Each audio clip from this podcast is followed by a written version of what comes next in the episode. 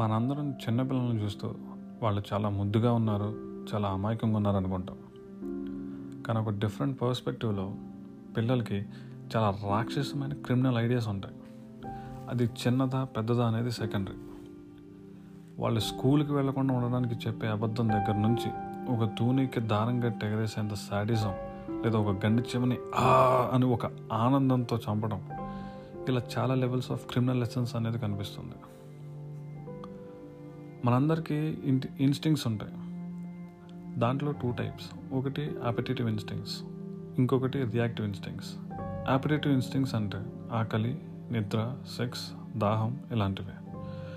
ఇంకోటి రియాక్టివ్ ఇన్స్టింగ్స్ ఇవి more of emotional ఇన్స్టింగ్స్ అంటే కోపం ఇంటెన్సిటీ జాలి ద్వేషం జలసి కానీ డిఫరెన్స్ ఎక్కడొస్తుందంటే కిడ్స్లో ఇది self regulative and self controlled కాదు. అంటే ఈ కోపం రైటా రాంగా అని వాళ్ళ మైండ్ రెగ్యులేట్ చేయలేదు.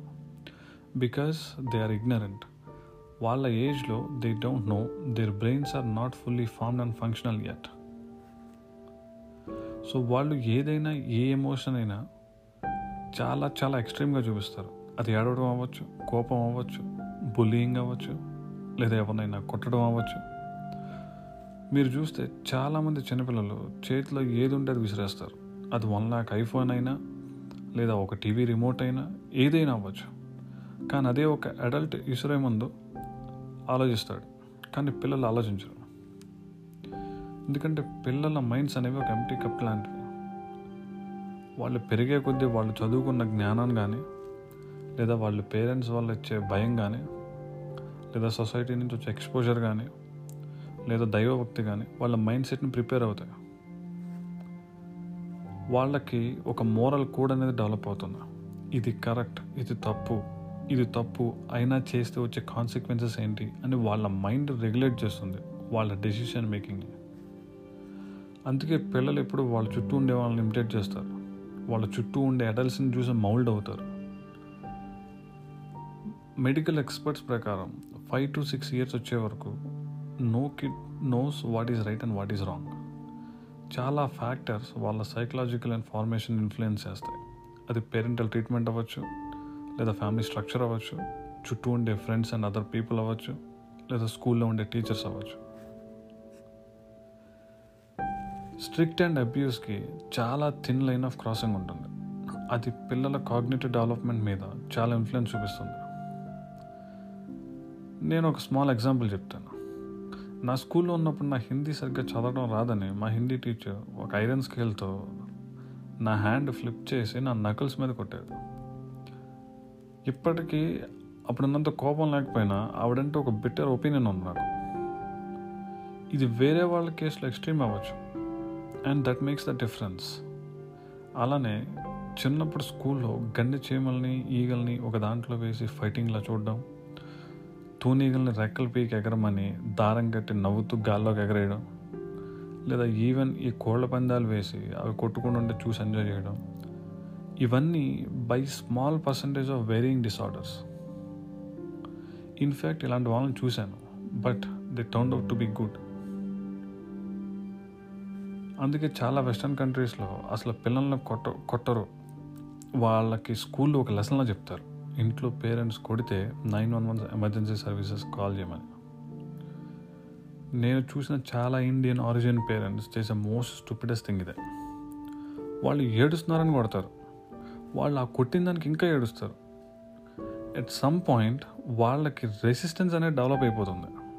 ఓకే నాన్న కొడతాడు లేదా అమ్మ అమ్మ అమ్మ తిడుతుంది అని వాటి నుంచి ఎస్కేప్ ప్లాన్ చేస్తారు. అబద్ధాలు చెప్పడం స్టార్ట్ చేస్తారు. ఈ ఎమోషనల్ ఎక్స్ట్రీమ్స్ అనేవి హై అయినా లో అయినా ఇంబ్యాలెన్స్ వస్తుంది. అది ఎక్కువ కోపం ఎక్కువ ద్వేషంతో క్రైమ్స్ జరుగుతాయి. అవి మొమెంటరీ క్రైమ్స్ ఎందుకంటే ఆ ఎమోషన్స్ మీద ఆ మొమెంట్లో కంట్రోల్ లేకపోవడం వల్ల జరిగేవి. నాకు అసలు వాడిని చంపేయాలన్నంత కోపం వచ్చింది అని అంటారు చాలామంది చాలా క్యాజువల్గా ఆ క్రైమ్ చేసేవాడు ఇంకో స్టెప్ ఫర్దర్గా వెళ్ళి ఆ క్రైమ్ చేస్తాడు. అంతే తేడా. అలానే జాలి దయ. ఇలాంటివి అస్సలు లేకపోయినా క్రైమ్స్ జరుగుతాయి. వీసీ సైకోపాత్స్ సీరియల్ కిల్లర్స్ వాళ్ళు టైం తీసుకొని నెమ్మదిగా ఆనందిస్తూ ఎంజాయ్ చేస్తూ చంపుతారు.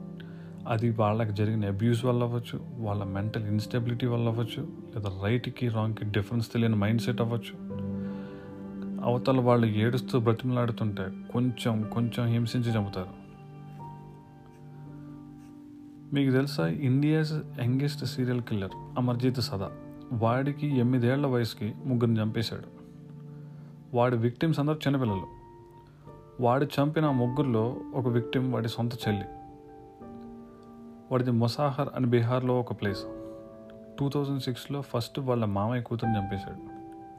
ఆ తర్వాత ఎనిమిది నెలలున్న వాడి చెల్లిని చంపేశాడు. ఇక్కడ విచిత్రం ఏంటంటే ఈ రెండు మర్డర్స్ గురించి వాళ్ళ ఫ్యామిలీ మెంబర్స్కి తెలిసినప్పటికీ పేరెంట్ ఇన్స్టింగ్స్ వల్ల ఎవరికీ చెప్పలేదు. వాడిని ఏం చేస్తారా అని.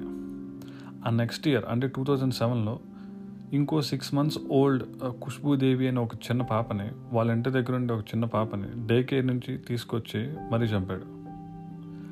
తర్వాత ఇన్వెస్టిగేషన్లో వాడిని ఎలా చేసావని అడిగితే స్కూల్ నుంచి తీసుకొచ్చి రాయితో కొట్టి కొట్టి చంపానని నవ్వుతూ నాకు బిస్కెట్స్ కావాలని అడిగాడు. తర్వాత పోలీసులని ఆ పాపను పాతిపెట్టిన దగ్గర తీసుకెళ్ళాడు. వాడు చాలా తక్కువ మాట్లాడేవాడు కానీ ఇప్పుడు నవ్వుతూ ఉండేవాడు.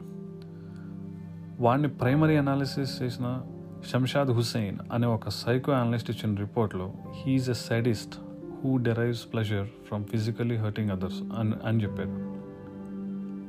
వాడిని డీప్గా స్టడీ చేసిన ఒక పాట్నా యూనివర్సిటీ ప్రొఫెసర్ వాడికి ఆ ఏజ్కి అసలు రైట్ ఆర్ రాంగ్ అనేది తెలియదని చెప్పాడు.